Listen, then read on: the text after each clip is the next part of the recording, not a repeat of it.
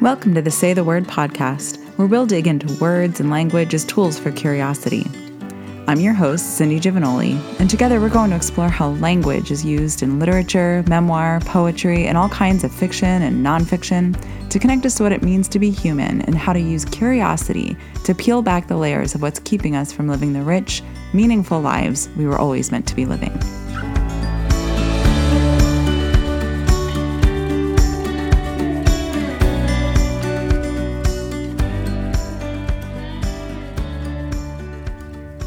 Welcome back. This week we are exploring Mary Oliver's poem, The Mockingbird. Like so many people, I dearly love her words, and I've been looking forward to this all week. Before I begin today, I have a request to make of you. I am loving sharing these quotes and lines from your reading that have meant something in your lives, and I'm asking for more please send me a favorite bit of your reading, a quote that stuck with you over time or simply made you smile. Tell me why you love it or what it captured for you. I really want to continue to share your thoughts here, and I need your help and your stories in order to keep it going. You can reach me by leaving a comment on the show notes at cindygiovagnoli.com backslash podcast, or you can email me directly at staycurious at cindygiovagnoli.com. I can't wait to hear from you. Awesome. So let's get into today's reading. I have an admission to make. I have not always been a lover of poetry. There was a small handful of poems that stood out in my formative years, but the honest truth was that I left high school thinking that poetry meant cryptic, archaic language and weird punctuation. I just didn't get it. I didn't really understand what these poems were trying to say. And I was introduced to a few more poems that landed for me when I was in college, and a few more in my early 20s as I began to work in the outdoors. Maybe it was simply that I was getting older and experiencing a little more of life, but it did seem like quite suddenly Walt Whitman's words just began to click into place and make a little more sense in new ways. But still, most of the time, if someone mentioned poetry to me, I either tuned it out or I rolled my eyes of it. It was only later, really, I mean, within the last decade or so, that I was introduced to what I think of as modern poetry, and I was blown away. These poems felt relevant and honest, and the language was not only accessible to me, but it offered me words to better understand my own heart and my own experiences. The two poets who opened the door for me were Sharon Olds and Mary Oliver. They were my gateways into a world of words that I'd closed myself off to. And it served as a powerful reminder to me that it is always worth revisiting old opinions and entrenched ideas about things. That often a second look or a deeper dive, especially after time has passed and our experiences have broadened our worlds in other ways, can reveal to us that our views have changed or been revised in some way. I've come to love poetry, the way it manages to both be concise and beautiful while also laying bare some truth about life and humanness. So let's dive in. From her collection entitled A Thousand Mornings, this is Mary Oliver's The Mockingbird.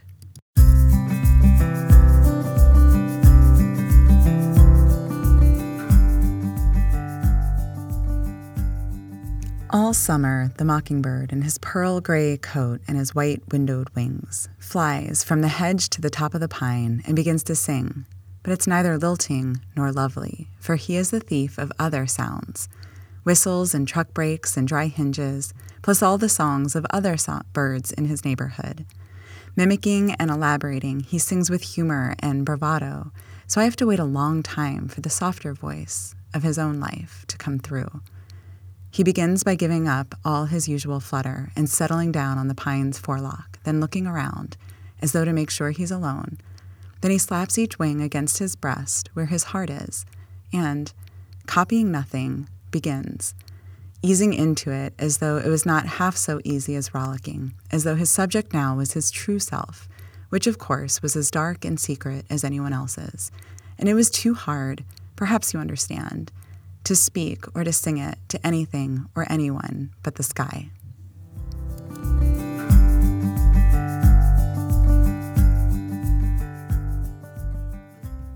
Mm, I love this so much. Let's begin our discussion where she says that the mockingbird begins to sing, but it's neither lilting nor lovely, for he is the thief of other sounds. That neither lilting nor lovely line gets me. It makes me think of how there's always a sort of dissonance, a ring of something just a little off key when we do or say or create something that's just not quite true for us. Whether it's an insincere compliment or a path we take in our lives because it meets someone else's expectations, or even just the way we show up on social media or other platforms that can be performative. Something about those things always seems to fall a little flat when they're not fully ours. Now, the word authenticity may be overused, but I think it's the right one here. I think we have a certain inherent radar for inauthenticity, whether in ourselves or in others, and it creates a subtle dissonance that often feels neither lilting nor lovely. I think this is the underlying issue with any one size fits all kind of approach to success of any kind. What works brilliantly for one person in their voice and out of their unique experiences falls completely flat for someone else, for their particular gifts and strengths and voice. She says he's a thief of other sounds, whistles and truck brakes and dry hinges, plus all the songs of the other birds in his neighborhood. Our lives can be noisy places, and it can be difficult to tell the difference sometimes between truck brakes and song. There is no shortage of whistles and truck brakes and dry hinges. I think of them as the noisy shoulds that could fill our ears, the social or cultural conditioning that can so noisily proclaim things like a good mom should be a selfless martyr, or a real man should never show emotion, or a successful entrepreneur should work 80 hour work weeks. And these shoulds just clack away, drowning out what we know to be true for ourselves. And it can make it so hard to hear those truths. These whistles and truck brakes and dry hinges are such a waste of our voices, right? Of our time and energy and our talents. What we create is neither lilting nor lovely, but full of that dissonance, that off key inauthenticity. And we feel unfulfilled when we do it, right? Like we're spending our lives yelling into the void, just adding to the noise. Now, when we begin that process of moving away from those shoulds, when we begin to hear the dissonance of that noise and begin looking for a way to hear past that training and conditioning, often it's the original music that others are creating in their lives that can become the lifeline, can become what pulls us forward and lets us start discerning the difference between noise and song. We hear stories of people who broke free in some way, who chose to change their path or defy convention. And they can become our role models, our sorts of gurus. They're often who we initially turn to when we want to begin hearing the whispers of our own songs. They might be who we look to to teach us what it might look or feel like to travel the world in a sailboat or start an organic farm or escape an abusive relationship or question a religious upbringing.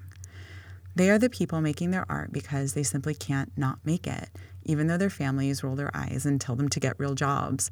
The people who honor their joy of order and problem solving and become engineers despite bohemian upbringings. These songs of others can inspire us, introduce us to possibilities that we didn't realize even existed. That's powerful, and the urge to emulate can be strong. But the thing about being the thief of the songs of others is that ultimately it never works. In the end, it's pretty much impossible to truly steal someone else's song.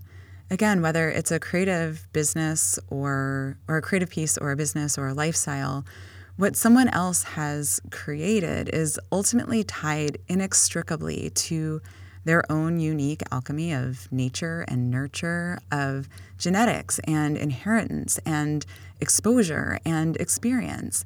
And like I spoke about back in episode one, we can never fully see into the house of someone else's heart.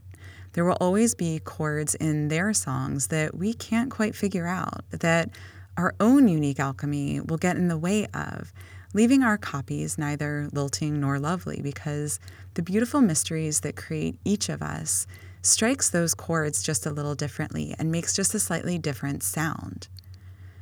Now, I do want to make one point here, and I think it's something that can be overlooked in this discussion sometimes.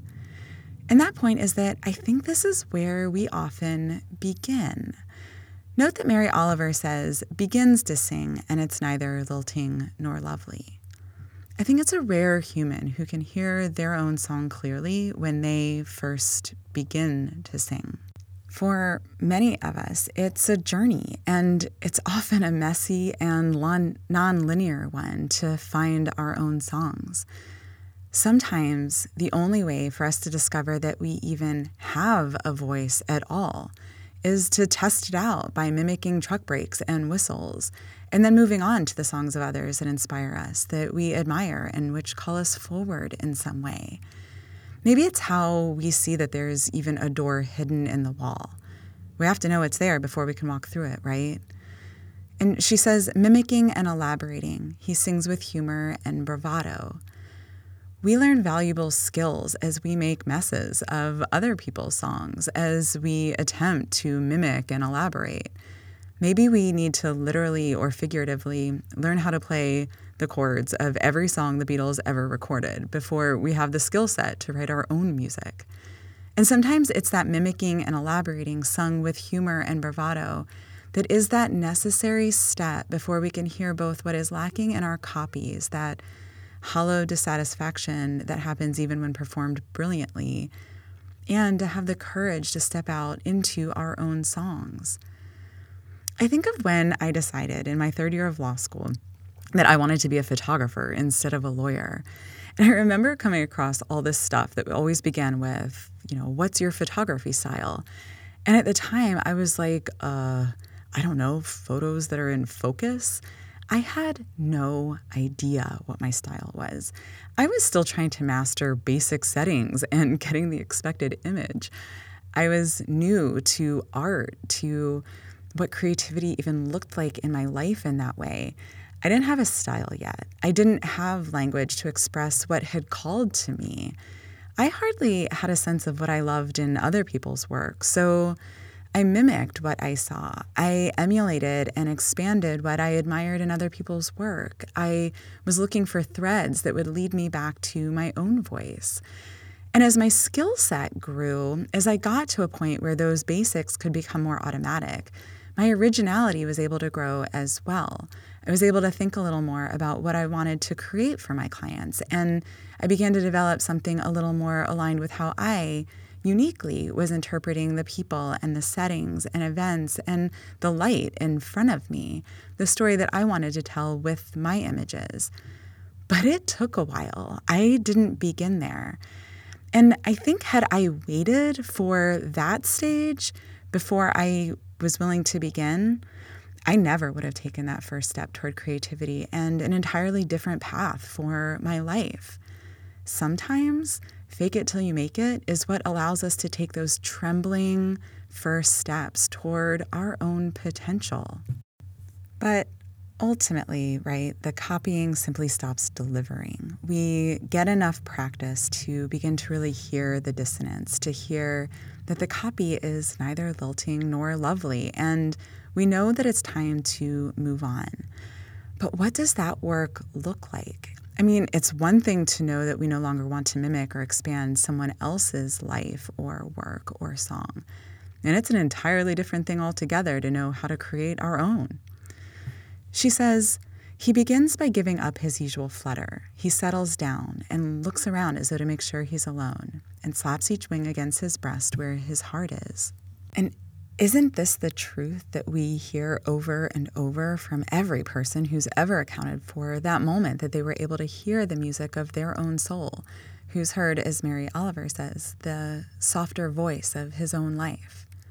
Stillness, quiet, figuring out how to shut out all that noise, all those voices and songs, and knock on the door of our own hearts To reach that softer voice of our own lives, we, again, to reference episode one, have to be familiar with our own heart houses. We have to be willing to dig in and get curious and explore those rooms and hallways and listen for the notes that can only be found within those utterly unique spaces. So often, when we first start listening for our own soft voice, it is a faint whisper, a fragile and naked thing that cannot bear a bunch of eyes on it or clanging noise around it if it can even have the smallest hope of being heard. We need to grow still. We need to grow quiet to breathe life into our curiosity as we explore, to allow that curiosity to be the foundation for our courage, because we need courage for this. She says, his subject was now his true self, which of course is as dark and secret as anyone else's to create from our true selves, from our own lived experiences and fears and vulnerabilities. It means looking into those shadowed spaces within us. Our lives and our hearts hold mysteries even to ourselves, and it may be that it's through the act of creating, whether creating art or a business or a family or simply the rhythms and habits of our daily lives that we uncover new depths, new corners, and nooks and crannies within ourselves. We dig deeper, we get quieter, and we discover that there are new layers under old layers, subtexts to our inner conversations that we'd overlooked. And if we judge what we find there, if we decide that what we found is unacceptable or shameful or not enough or too much, then we will always be blocked from hearing the full range of our voice. We'll remain unable to hear the soft voice of our own lives, and so we'll never be fully capable of living into the richness available to us.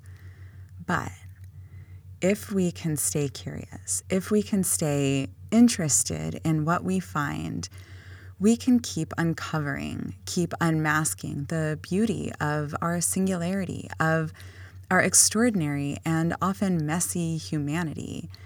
And it's from that that we create a symphony born of our true selves. She finishes with It was too hard, perhaps you understand, to speak or to sing it to anything or anyone but the sky. Some of the truths that we discover in our dark and secret places, some of the chords that we create from our true selves, may need to belong only to us or only to a trusted inner circle as we begin, sometimes temporarily and sometimes forever. Maybe it's a fragilely wobbly first draft in need of coddling before it can withstand the harsh light of the cutting room, or a private joy that we can savor most fully without another's opinion or observation about it. And as we do the work of discovering our voices, it can be terrifying to sing out loud. Sometimes we may need to practice alone for a while before we're ready to expose our songs to the possible derision of the larger world. But sing we must. Our lives are our songs, and to live a life that is true for us, to create a life that is resonant with the chords that strike beauty and connection and compassion and courage into our days we have to find our voices. We often begin by mimicking, by exploring and learning what it feels like to copy, by discovering the different sounds and notes in our range, even if at first our voice is neither lilting nor lovely. But then we grow quiet and that exploration turns inward and we listen for what is resonating inside our own heart. It is solitary and sometimes lonely work, and it takes courage and curiosity to face what we find there, to peer into our dark and secret corners. But even if only for the sky, eventually we sing with the softer voice of our own lives. We sing. Now, again, that's Mary Oliver's poem, The Mockingbird, from her collection, A Thousand Mornings. If poetry is something that you've believed yourself not a fan of, I urge you to give Mary Oliver a try. As always, you can find the link to her book in my show notes at cindygiovagnoli.com backslash podcast. And it's also where you can leave me a comment with a quote or a piece of reading that has been meaningful in your life. I'll also add a few more poets that I love to the show notes as well, just in case. Now, today I want to share with you what Rob M., another member of my community, sent me. This is what he wrote. In 2015, I decided to reread all the books I'd read in high school and see what I thought of them as an adult. One of those books was Fahrenheit 451, and I wrote this quote from it onto an index card I keep on my desk at work. The quote Stuff your eyes with wonder, he said. Live as if you drop dead in 10 seconds. See the world. It's more fantastic than any dream made or paid for in factories. And Rob said, I struggle, like most people, I guess, to look up from my phone, and this quote reminds me to put it down, to get away from my computer and my screens and stuff my eyes with wonder. And I feel like this has had a big impact on the quality of my life, especially in this year of screens. Oh, I love that. Thank you, Rob. Next week, we're going to be pulling from Sharon Creech's middle grade novel, Ruby Holler. Until then, be sure to stay curious out there. That's it for this episode of the Say the Word podcast, where we explore how language is used in fiction, nonfiction, and poetry to connect us to what it means to be human and how to use curiosity to peel back the layers of what's keeping us from living the rich, meaningful lives we were always meant to be living. Be sure to share and subscribe so you don't miss an episode, and I would so appreciate it if you would go ahead and leave a review. Thanks for listening. I'm Cindy Giovagnoli, and I'll see you next week on Say the Word.